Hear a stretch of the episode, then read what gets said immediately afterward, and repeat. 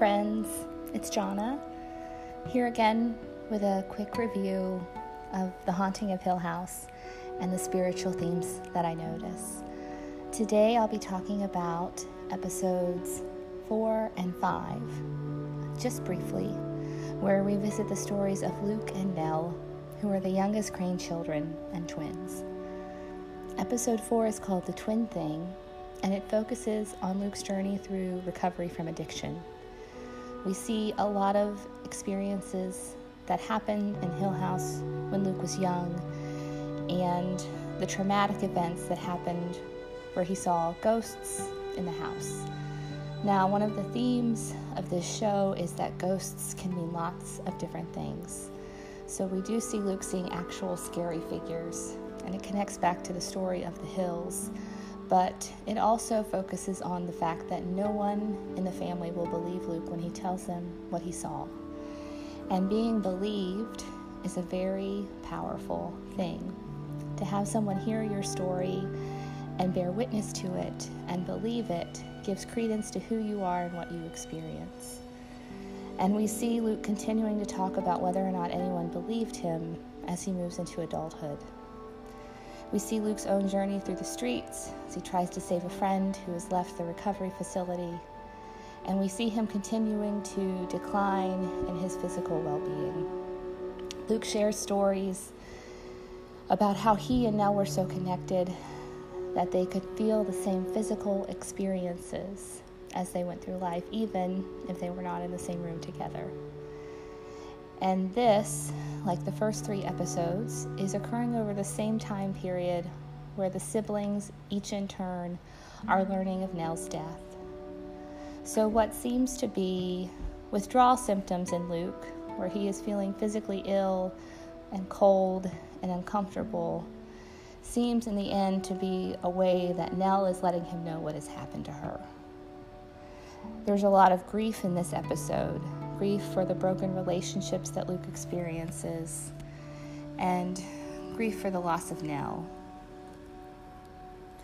Episode 5 is called The Bent Neck Lady. It focuses on Nell and her experiences throughout her life and what happened to her at the end of her life.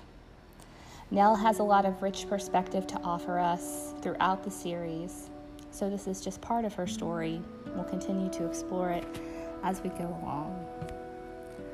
We see that throughout her life, Nell repeatedly sees a figure known as the bent neck lady, which is a very scary woman who stands in shadow, isn't able to say anything to Nell, and um, has her head at a very painful angle.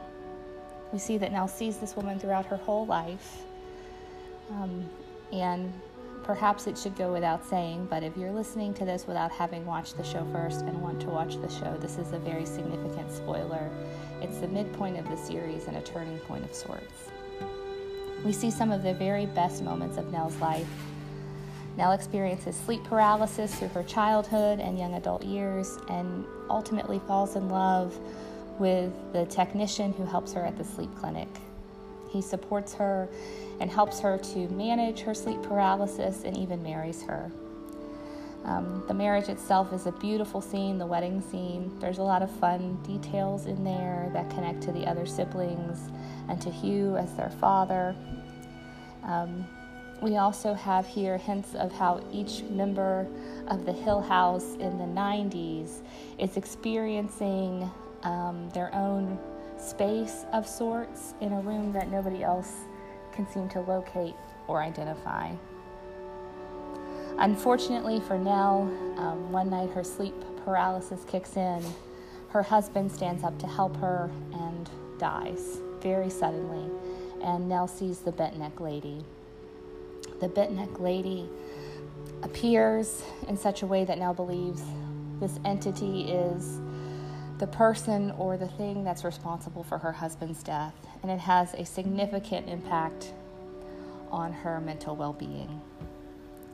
I don't want to underscore or underplay, excuse me, the importance of mental health and getting appropriate support. Um, but when we play or view these episodes side by side, episodes four and five with Luke and Nell, we see Luke's trajectory through recovery and into wellness, and we see Nell's trajectory uh, in more of a downward direction out of her wellness and her marriage to Arthur and into more and more mental illness. And it connects us back to the beginning of the first episode where Nell is trying to reach out to her siblings. Uh, there's another theme of belief here. Um, Nell and Luke are both struggling to be believed in their stories. Um, when she is so sure that her husband has been taken from her by the bent neck lady, no one quite is on board with her for that, and it isolates her further.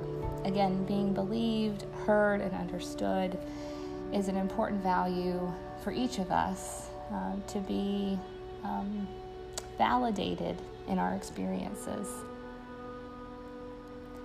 Um, we do have, again, the connection back to Hill House. We see that Nell's death was less a consequence of her mental health and more a consequence of the dangers and the supernatural elements of Hill House. But certainly, mental health is a very real theme in this show. And it's important to remember to reach out and get support um, from a friend, from a loved one, from a professional, whether that struggle is a mental health diagnosis um, or a battle with addiction. So, in the end, we learn that the bent neck lady that Nell saw throughout her experiences was actually herself all along. Um, there's a um, breaking of the boundary of time here, and uh, we continue Nell's journey in the end of the series. But for right now, it's it's a terribly shocking realization to have, and um, we're left heartbroken for Nell at the end of this episode. But we are going to pick back up with the Crane family in episode six. Again, remember um, that the show's emphasis is on ghost stories um, and how ghost stories are also love stories and that ghosts come in many different forms and fashions. We want to remember the importance of believing someone who has a difficult or scary story to tell and validating them is maybe a better word. We don't have to believe the factual nature of what they're saying to us in order to validate the experience that they had and investigate and dig a little deeper to understand them better. And of course, we want to always be able to offer people help and support the National Alliance on Mental Illness has a hotline 1 800 950 6264. That's 1 800 950 NAMI 6264 if you or anyone you love needs help. Thank you so much for joining me on this journey, for taking these short podcasts and um, using them as brief meditations in your day. And I look forward to seeing you again soon.